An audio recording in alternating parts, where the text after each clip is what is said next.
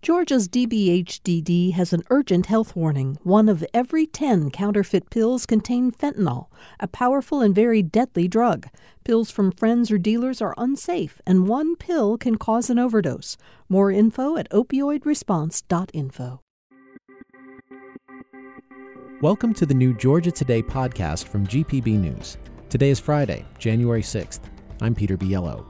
On today's episode, Two Fulton County election workers received one of the country's highest honors from the president. On this two year anniversary of the January 6th attack on the U.S. Capitol, the case against a Savannah man charged in connection with the attack is moving ahead of schedule. And free Wi Fi is coming soon for some Delta Airlines customers. These stories and more are coming up on this edition of Georgia Today.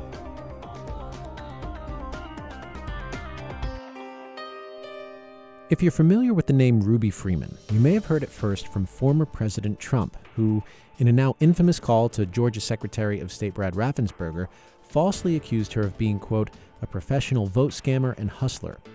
Ruby Freeman and her daughter Shaye Moss were Fulton County election workers who faced threats and harassment after Trump's accusations.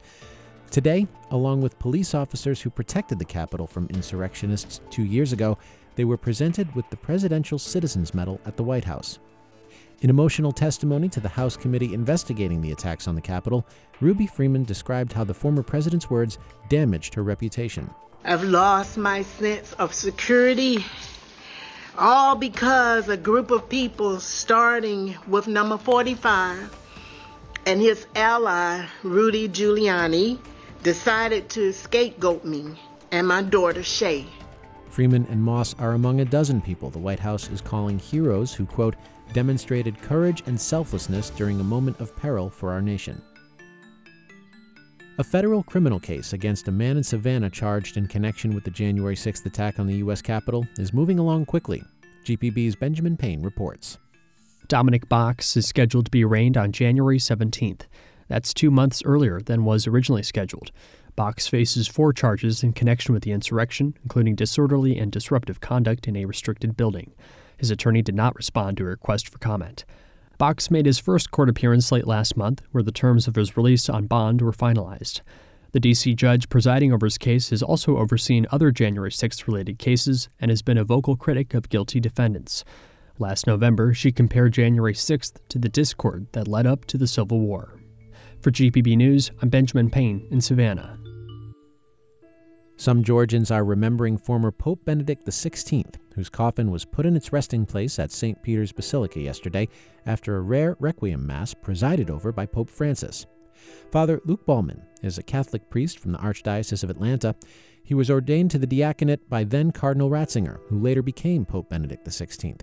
He recalls how he felt after Cardinal Ratzinger became the Pope. I was proud that that I could, in a way, uh, through all of his writings and his speaking, share with those whom I knew the person who ordained me a deacon. Father Luke Ballman told GPB the Mass for Pope Emeritus Benedict XVI was a chance for the local community to come together, to worship God, to grieve the loss of the former Pope, and to pray for him. The University of Georgia and Georgia Tech have acquired a new weather radar system that could enhance weather forecasting in North Georgia. GPB's Devins Wald reports. Marshall Shepherd is the director of the Atmospheric Sciences program at UGA. He says the new radar is as capable as existing radar used by the National Weather Service, but with added ability to see into some blind spots. He says it's not meant to replace the existing radar, but can supplement it.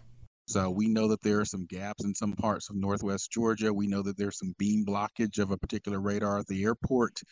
And so, working in tandem with the existing radar systems, we believe this will help fill gaps. It will actually uh, help us to sort of perhaps see some fine scale weather uh, phenomena, uh, rotation in storms. Shepherd says while the system is primarily for teaching and research, the data will be shared with the National Weather Service. The radar is in the test phase and will ultimately be housed in Gwinnett County. For GPB News, I'm Devins Wald.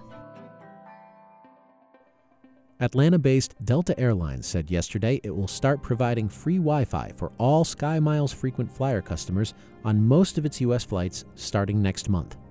By the end of the year, Delta plans to offer the service on more than 700 planes.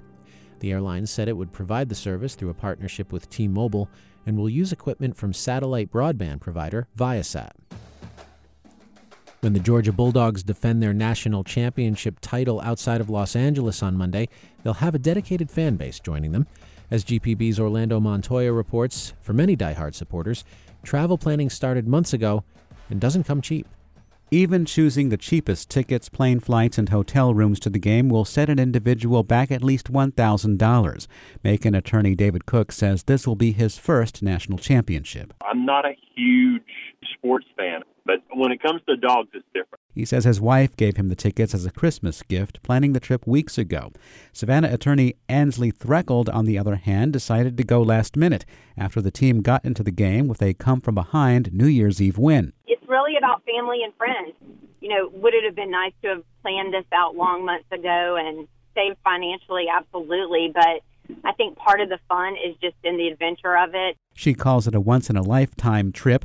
For fans who saw the team win the national championship in Indianapolis last year, it'll be a second in a lifetime trip.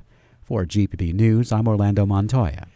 And if you're looking to make a last minute trip to SoFi Stadium in Inglewood, California for the College Football National Championship, ticket prices on StubHub, as of this recording, range from $360 for the very last row in the top section of the stadium, all the way up to 85 grand for a ticket in the executive suite.